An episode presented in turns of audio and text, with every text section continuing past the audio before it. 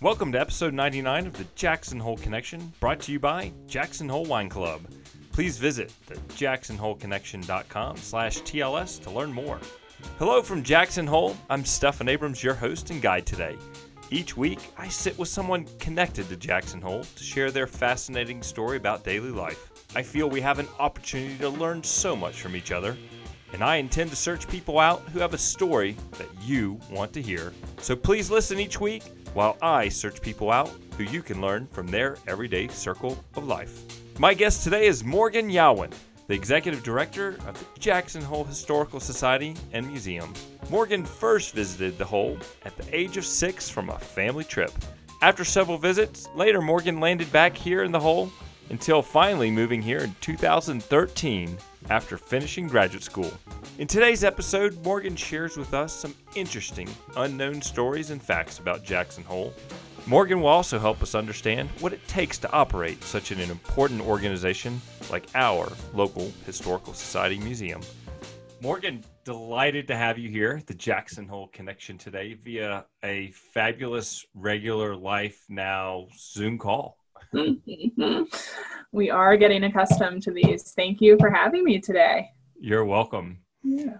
Morgan, you are the executive director of the Jackson Hole Historical Society and Museum. And I'd love to for you to start off by telling everybody what is your connection to Jackson Hole? So, how long have you been here and how did it all come about? Sure, yeah. Um, this could take a while. I think we all have long stories when it comes to how we got here to Jackson Hole. Um, and it is interesting being in this uh, position because, you know, history is a personal thing and connection to place is a personal and really intimate thing and oftentimes measured in years. And so sometimes I feel like an imposter, but that I think ultimately is the beauty of Jackson Hole is that we all have some connection here and this community is very welcoming and we are a community of transplants. And so that's often how I introduce myself is that I have one of those classic transplant stories that I did not grow up here in Jackson or this area, but I have that story where I came here as a child with my family. Both of my parents were teachers and uh, worked in schools. And so we did a lot of traveling during the summer, a lot of road trips, and a lot of camping.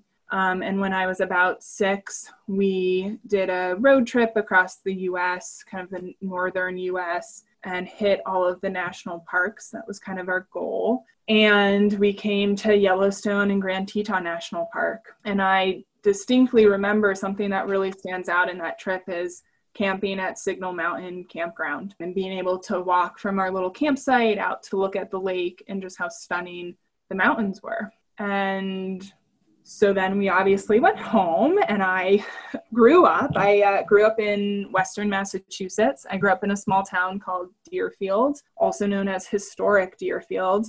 Um, so Deerfield is uh, a tiny little community that neighbors South Deerfield, which is home to Yankee Candle, fun fact. But historic Deerfield is this basically one mile long main street where half of the houses are run by um, a nonprofit, by a history organization as uh, interpreted house museums basically from historic deerfield has this story of you know being a colonial village from the 1700s that has its roots in the 1700s so half of the museums are these museum houses or half the houses sorry are these museum houses and the other um, houses are mostly faculty housing for um, a, a, private high school in uh, in Deerfield, which is where my uh, father taught. So, anyways, I grew up in this very historic village and my dad was a history teacher and so i've always enjoyed history and particularly and people make fun of me for this but it's just a part of who i am i really loved reenactments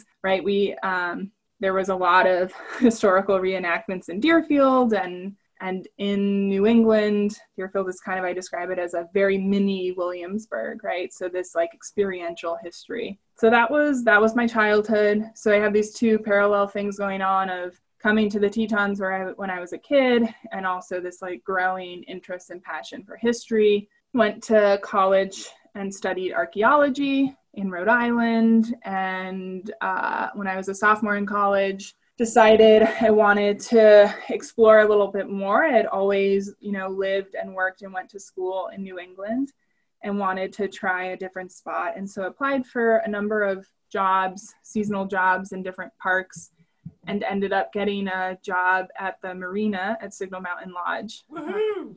Like, yeah, I know. I was like, whoa, this is meant to be. Which, and quite honestly, I mean, all seasonal jobs have their pros and cons, right? But if you have to work a seasonal job in the in a park, working at a marina, driving around boats on Jackson Lake is is where it's at. So so I did that. I kind of I flew out here that first summer. I didn't have a car. Uh, I was 20.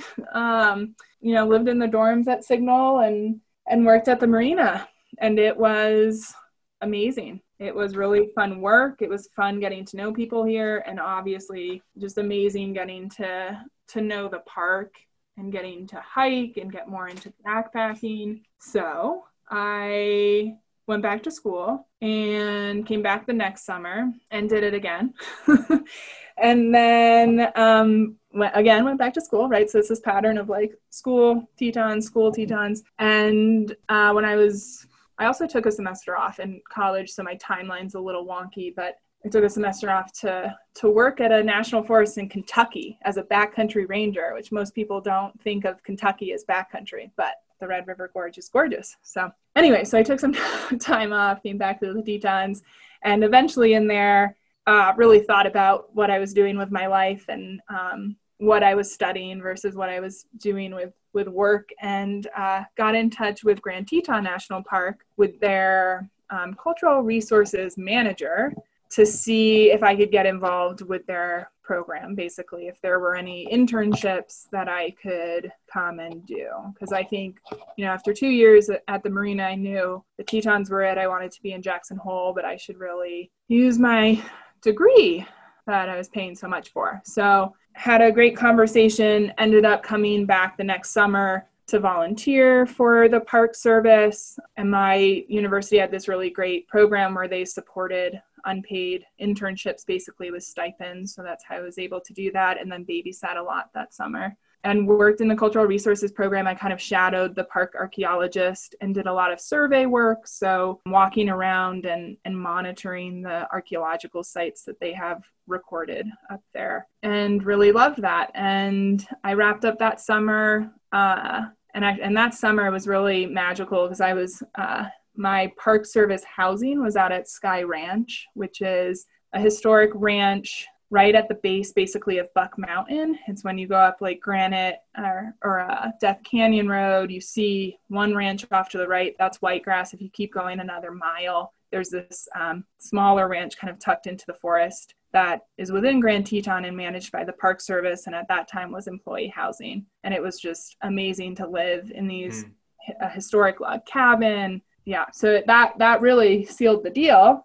Um, I had to go back to school for one final semester to get my degree. Uh, did that, and in the meantime, was continuing to talk with my supervisor at the park, and was able to graduate in December, and then moved out to Jackson permanently uh, in the yeah January of 2013, and interned for the Park Service, and then it's this you know years go by quick where I uh, then had a seasonal position with the park, did some contract work with them, also started piecing together other work in Jackson. Of, I worked for a law office in town, an architecture office, still did a lot of babysitting, was doing some writing on the side.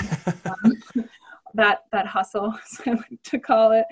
Um, and just knew this was the place I wanted to be, but uh, also had to make make the tough call to um, leave for about a year and a half to go back to school. So I went to the University of Oregon to get my master's in historic preservation, always with the intention to come back here. And uh, very serendipitously, um, I was I was able to finish all my coursework early, and so I could move back here in uh, the spring of my second year of grad school and was just finishing my thesis. And that's when the um, job at the Historical Society actually came up. And I quite honestly threw my name in the hat thinking that it was a long shot, right? I, I do have a lot of experience, but it's been pieced together and I was just coming out of grad school. But um, you know, applied and and got an interview and had uh, multiple interviews with lots of board members, and it just pretty quickly felt like the right fit. And at the time, the Historical Society definitely was kind of at a place where they were looking for some fresh ideas and a new direction. And um, it was really fun to brainstorm with uh, board members and staff members at the time of what that could be. And um, so I was offered the job, and that was three years ago now. And now here we are. so that's how I got here. But yeah, Jax, I mean, I think just everyone has this story where you have one or a few experience with Jackson, and either something clicks and it becomes your place, or it doesn't, and you move on and find, you know, the place that's meant for you. So every story is personal. Mm-hmm. Exactly. I love it. Thank you for sharing. Yeah, you're welcome. And I feel really, it's interesting. Like I started talking about how these things are um, personal, and uh, there are times where I just I feel like it is such a responsibility to to curate and preserve a community's history. Um, but again, I just I think if we can all like have respect for each other and and know that we all find this place special, then then that's all that matters. So I feel like really it's really rewarding to be able to be at the museum and put on programs and get to know the quote old timers, right? And all these people who have different lengths of time here and different stories and connections. So, and they're all special. What have you learned during your three years at the Historical Society? That's mm-hmm. the abbreviated title, correct? yeah, exactly. well, what have you, Jackson Hole now. what have you learned that from the historical side of things that made this place so special and so unique? I think a few things. I mean, obviously, the common thread is just the landscape here and our ecosystem is so powerful, right? That there is something about living at the base of the Tetons and seeing this beautiful, expansive landscape every day that is inspiring and refreshing. And I think just, you know, keeps us all going. Um, and then the other thing you see in history uh, the history here and the historical record is this real sense of community and people helping each other out and um, working hard and quite honestly making sacrifices to live here. You know, I like to say it's not the easiest to live here today with the cost of living and our busy tour- tourist seasons, but um, 100 years ago they had their own set of challenges too and i just you know it's it's a bonding moment i think for everyone who lives here for the most part to be able to say yeah we choose to live here and we have to we have to work hard for it. And i think you saw that you see that back in the day too. I'm so thrilled that you said that because of all the old timers or people connected with multi generations here that's one of the key things is it took a lot of work to live here. Yeah.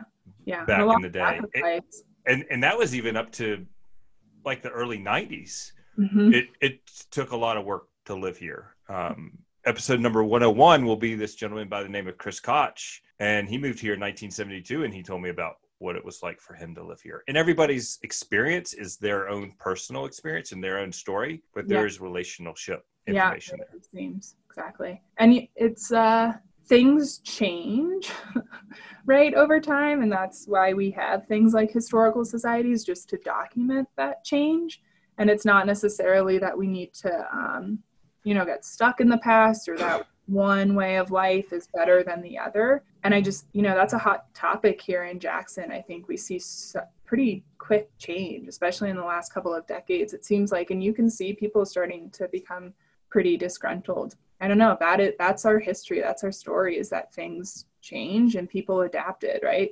Same with like the mm-hmm. homesteaders who came out here and homesteaded and thought they were going to be farmers and realized, oh, that's not going to work. I need to, you know, put people up in my pig shed, you know, which is, I'm exaggerating here, but, you know, people had to adapt and things changed and this place became busy pretty quickly. So, yeah. I, I'm very interested about some of your work that you did in the summer. You said that you worked with the Grand the archaeologist for Grand Teton National Parks. Mm-hmm. And now being the ED of the Historical Society, I'm curious as to what you have learned as far as the archaeological sites around here mm-hmm. and and what classifies a location as being need to be classified as an archaeological site. What what are things that people might not know that are out there?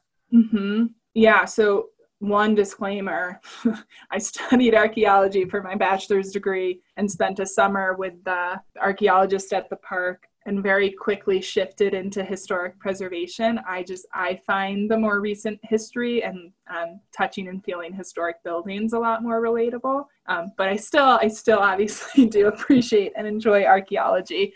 And it is cool here. And I, I think a lot of people don't realize that we do have human history that extends back about 11,000 years. And it's really easy for people to think, oh, Jackson doesn't have that much history. We're so young. But then that's completely discrediting these thousands of years of human history that we don't have written records of, but we do have archaeological evidence that just, for the most part, sits on the landscape here. So we don't have deep deposition. You don't see a lot of archaeological digs or excavations going on. A lot of it is just pedestrian survey work, which is their archaeologist fancy term for truly just walking in an area with your head down looking for artifacts. And so the most common thing you find around here are um, flakes.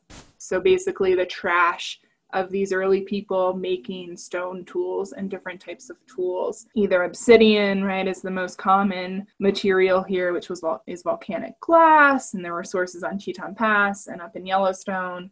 Um, surgeons still use obsidian occasionally today in modern day surgery because it is such a sharp material. So these early people were making probably pretty uh, useful tools with that material, but also other types of stone as well. Um, and so there's a whole whole system and kind of technical protocol around archaeology that's mm, you know there are levels of kind of who manages what. And we do have a state historic preservation office here in wyoming along with all states actually have a SHPO for short. Um, and they kind of come up with different protocols and, and here in wyoming and don't quote me on this i haven't looked at it recently but it's something like if you have about 15 artifacts so any type of material that's been that you can identify as modified by a human. If you have 15 pieces of those within a certain radius, I think about a 30 foot radius or so, or perhaps a little bigger. And those materials that you find, you can all date to kind of the prehistoric era, which would be those obsidian points and flakes and stuff like that. That creates a prehistoric arc site. And then a historic arc site is you need a few more artifacts. I think it's something like 30, you have to double that within a certain radius and then that says okay something happened here right? Like someone either had a camp or this was a trash pile. There's enough density of of things in one place that that means you know humans were doing something here and therefore it is becomes an archaeological site that if it's on federal land is protected and then monitored. So yeah and then you know another and i this this has come after my time working with archaeologists at Grand Teton for the most part, but there's really cool work going on with ice patch archaeology, basically high high elevation archaeology, where you know ice sheets and, and glaciers are uh, melting and revealing uh, different types of artifacts that would not necessarily survive if they were just out on the landscape. That they've been preserved in this very special um, cold ice environment and now we get to study them. So I know that's kind of a pressing, urgent um, new field coming up in archaeology. That's that sounds amazing. Uh, it's unfortunate the glaciers are melting. right.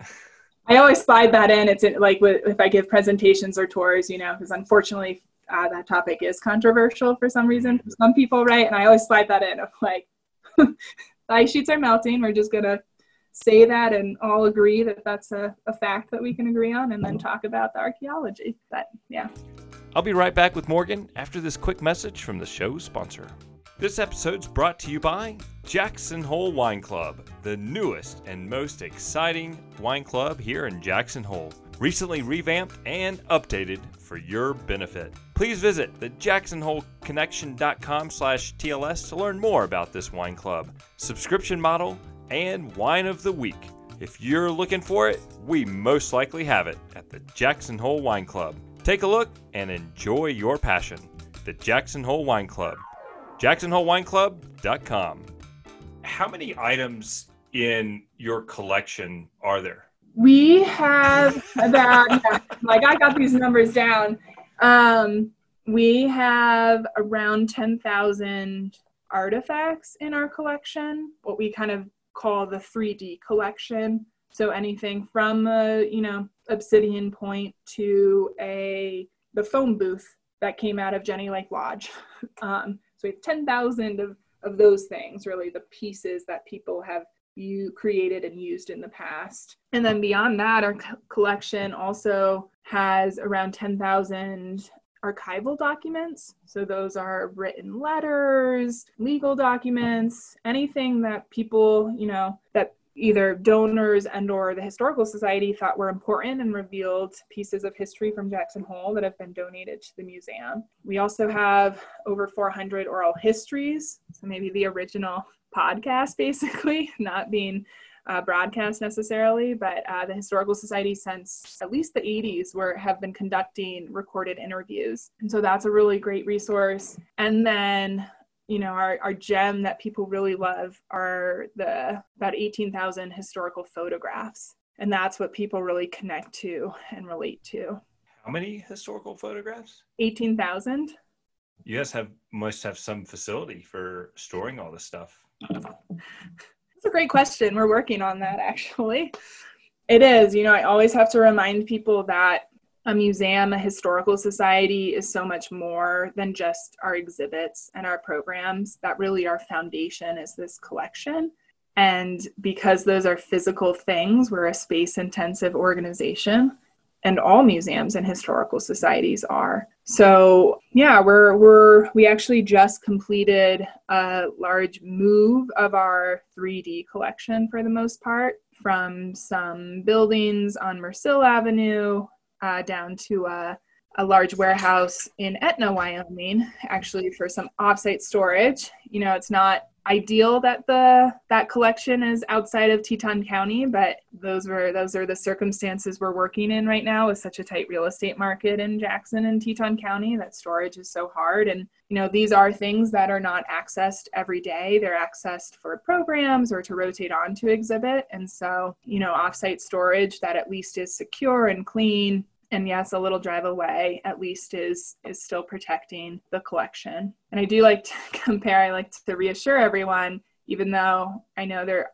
are sometimes some hard feelings that we don't like to compare ourselves to aspen but i do look to aspen as kind of a comparable historical society to us and they also have offsite storage in glenwood springs. And so i think it is just a common thing right of trying to accommodate these big collections but we're also we're in this process and project right now to create a permanent home for our organization on the historic Van Vleck block. People are familiar, I'm sure, with the Save the Block effort. Um, and we do have a little piece of that where we are purchasing a corner, so the southeast corner right there on the corners of Broadway and Willow or Broome Boulevard. For folks who don't know that that little section of Roane is called Broome Boulevard. Purchasing a corner of that and actually developing and building a new, what I'm calling museum campus for the organization. That will include some historic log cabins that we're moving to the site, some new construction, and uh, this facility will house our permanent year round exhibits.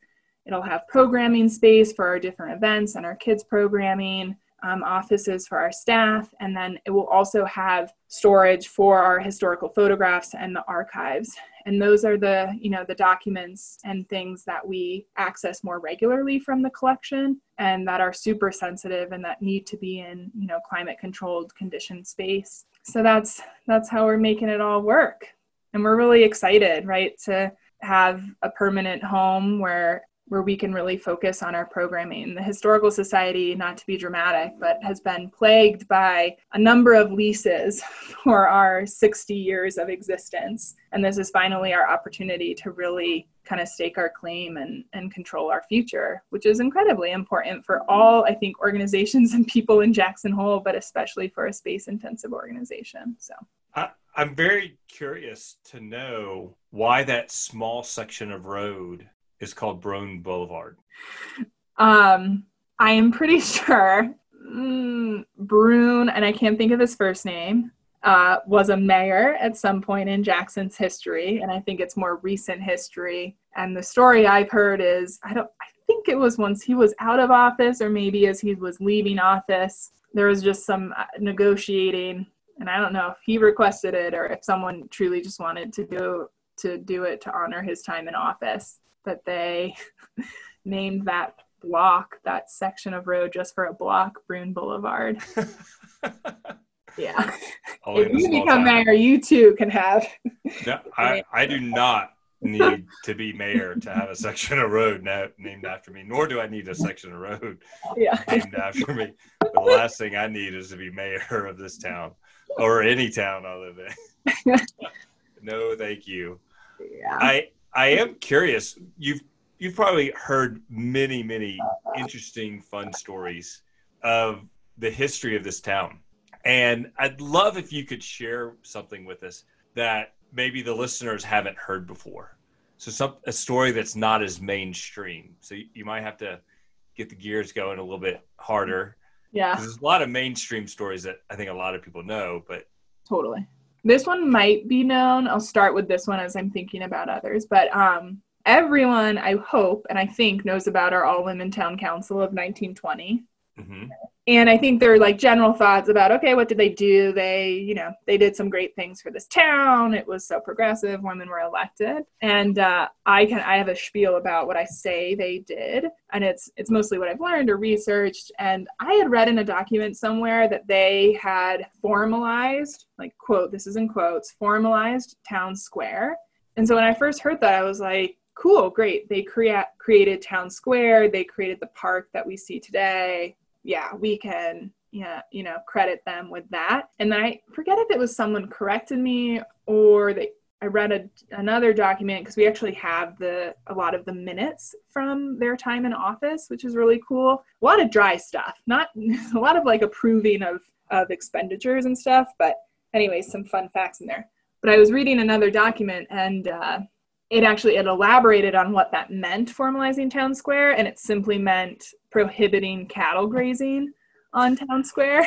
I was like oh okay. Yeah yeah step one is keep cattle off of this little green space okay? Step two is plant trees but that came way later so. So i always think that's funny about those those women. Um, another good fact i've heard recently is uh, and actually you would probably like this is in the clubhouse uh, which is the first building on town square. It's where jackson hole mountain resort store is now. And the clubhouse which had a number of different uh, purposes. It you know has the first drugstore. It had a post office. It was a gathering space where homesteaders would come in and have big parties and dances. I heard something recently about how the um, during prohibition era the residents who were coming together to still party in the clubhouse, they would hide their liquor bottles in the um, post office. Heard box. Maybe you've heard that, right? Of uh, and like pull out different ones and know where to get certain alcohol in, in the Mhm. different boxes. So I think that's a good one. There's some other good stories I've heard lately. I'm on this kick about women's history because obviously it's just important and a part of our human history no matter what um, but also because we're we're celebrating these um, a few different anniversaries this year obviously with the all women town council of 1920 and the we just celebrated the 150th anniversary of wyoming's suffrage women's suffrage in 1869 i mean i guess people know about betty woolsey for the most part. But I, I mean, her story isn't told that often. Why don't you hit us up with it? But yeah, I've learned a lot more about her recently, just reading more and and um, trying to learn about some of the um, inspirational women of the area. But I didn't realize she grew up in Arizona, I believe, and her dad worked for the Forest Service, and so I think from her childhood, she was pretty outdoorsy and into different sports and quickly became interested in rock climbing. And her father encouraged it. I think when she graduated from college, the story goes that he gifted her with her own climbing rope or something. So, and this was in uh, probably the 1920s, 1930s. And then she traveled to Europe to rock climb, to climb and she was out in i believe the alps climbing and kind of the story goes that she looked out at some peaks and said man this would be so much easier to get to if I was on some skis. Like I'd be able to access all of these climbing routes so much easier. She did not know how to ski, but she just thought that. And uh, supposedly the next winter, she stayed in Europe, I think, and taught taught herself how to ski. And then the following year, she somehow managed to try out for the US women's Olympic ski team, which was the US's first women's Olympic ski team. Uh, she tried out and was fast enough to qualify and was on the women's Olympic ski team after only skiing for a year, essentially. So I just she she was an incredible woman, and then her connection to Jackson Hole is kind of after all of that, she retired here basically and started running Trail Creek Ranch at the base of Teton Pass. And even there, I love her story about she hosted the first ski dudes or kind of winter dudes. Um, you know, where dude ranching was hu- huge here, but it was in the summer where people would come out and play cowboy. And she kind of flipped it to say, okay, come out and play skier. I'll like, you know, take you up Teton Pass and show you real skiing here. So I just think that's really a really great story of her. For people that are listening, Betty Woolsey, Woolsey, is it Woolsey or Woolsey? Woolsey.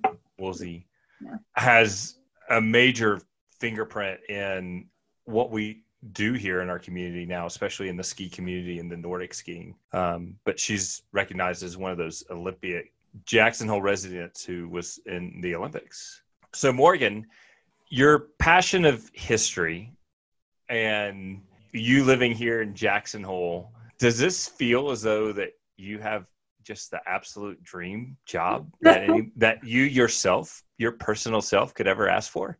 Um, yeah, I think so. And quite honestly, I do. I think about that. Yeah, I feel really lucky, obviously, just to begin with, because this is it all came together right of i referenced earlier of how i have these two parallel tracks going on as i was growing up of like studying history and having this connection to the tetons and um, the outdoors and then to actually be able to live here and work in my field is really special. And i was in grad school actually. When i was in grad school i always knew i was going to come back here for a number of reasons, just because I considered this my home. I knew I wanted to make this my place, but also my um, I was uh, engaged and now married to my husband, and he stayed here. We we both we met here. We knew this was Jackson, and so we just we knew okay, Maureen has to go do this, and then we'll come back here and, and make our life here. But anyways, when I was wrapping up grad school, I had a meeting with a career counselor there. I think I think it was required. It was part of like our, our grad program. And I had a meeting with the career counselor and was like, I really, I honestly, I don't know what I've done and what I've spent now almost two years getting this degree and trying to go back to this very small mountain town where I literally I feel like have three different avenues to pursue a career, either working with Grand Teton National Park, the Jackson Hole Historical Society and Museum, or the Teton County Historic Preservation Board, which has a like one very part-time administrative assistant, which I had actually been doing previously. So I was like, there's there aren't many options, and I know everyone has to pivot, right? And and everyone, you never know what you're gonna do until you're doing it. But I really just had this block. it's like, I what have I done? I've just put myself into this box with very few opportunities, and it has just all worked out. And now to have this really amazing opportunity to help lead this organization is just above and beyond. So yeah, we'll see. but and it has like it's kind of been crazy. Of you know, I said July 2017 is when I started in this job, and three years has gone by really fast. Um, so it'll be interesting to see what the next three years will bring. But I remember when I think it was Becky Kimmel brought you to Rotary mm-hmm. and announced that you were the new executive director. And I can't believe that it's been three years as well. I know, right? yeah, absolutely. Yeah. It just flies by. And yeah. And, and then other things just feel as though it's it's stuck in time. It's just it's wild how different aspects of life either fly by us or are at such a slow motion. Yeah, exactly. And I think it's like, you know, not to discredit myself and I should be careful here, but sometimes I do think of this as my first real job, quite honestly. And it, it's just, I think that has contributed too to you know, everyone, I, most people have that experience where you're stringing together seasonal jobs and contract work here in Jackson, and to be able to have a to transition into this full-time position that truly is a career path for me. It just uh, it's great. And it does it makes the time fly. And it's cool to think about and scary also at the same time of trying to make these multi-year plans um, both personally and professionally and for the organization which i didn't really have opportunities to do before right? And to really um, hope that i my plan is to stick with this organization right? And and be able to plan for the future is really cool. Awesome. Yeah. I i want to find out from you being somebody in a leadership role what is it that you do to continually training and educating yourself? Do you have a ritual that you that you do something daily? How, how do you keep it all together? Because your role is demanding. It is demanding. Um i don't know. You're gonna expose me but i i honest i don't. I don't have like strong habits and never have for the most part, but I generally, you know, I'm pretty active. That's my thing. It's really important for me to be able to exercise and be and do that outside, I guess. And maybe and that's kind of my my balancing act. So I do that. Uh, I don't know. It's also I don't, I think one of the things I've really had to grapple with and comes to terms with, and especially in this position, is like you can only do so much, and you do what you do, and you have to go home at the end of the day and you have to be able to come back. Um, and honestly, just like it's giving myself time to think about that stuff. And it's not, you know, it's not a ritual and I don't meditate regularly or anything, but you know, I take my bike rides and think about this stuff and think about balance. And I think giving yourself time to do that is important. I also, Jackson is a small community and there are so many opportunities here and networks to get involved with, right? You mentioned Rotary, which I'm not a part of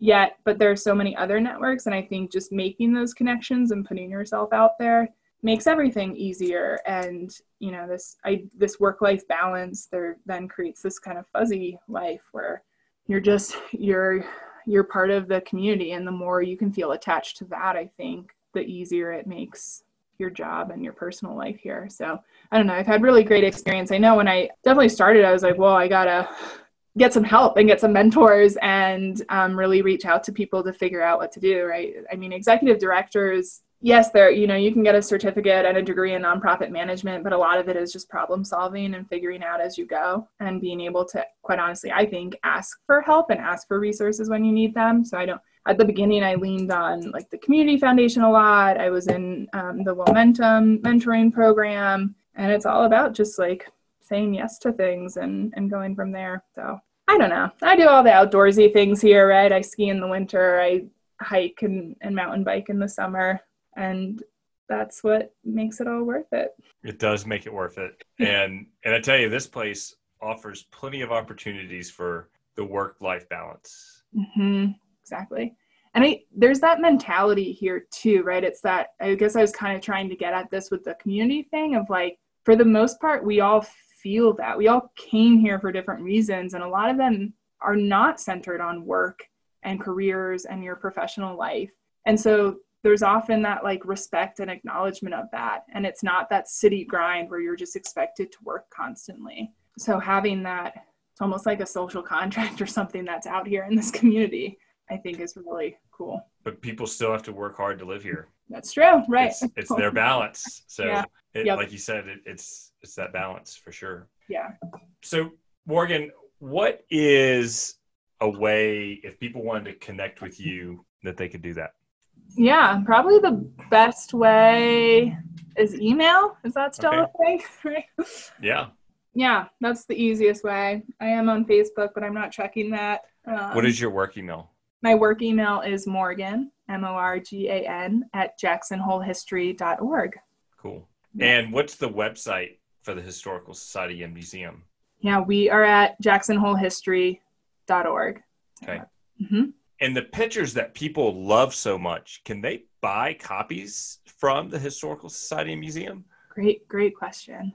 Yes. So we, um, in the museum, we do have a small uh, museum store where we have pre printed photographs that we've kind of curated a selection um, that folks can come in and browse that and and purchase them that way. They're just prints and they're you know mounted kind of on foam, foam core, and then you can do with them what you want. But then we also, you know, I mentioned this huge 18,000 plus collection of historic photographs. We also have a research center where you can come and book an appointment and work with our collections manager, Nora, to go through our database. Um, mm. All of the photos have been digitized and are part of this digital database where you can literally keyword search and pull up any photograph you could imagine for the most part. Um, and then once you find that we charge a small fee for a high resolution scan basically that you can go off and have printed on yourself or we can work with you to get those printed. So it's really cool. I think that is like a part that people don't know. We have a lot of the classic photos that people think of like the cowboy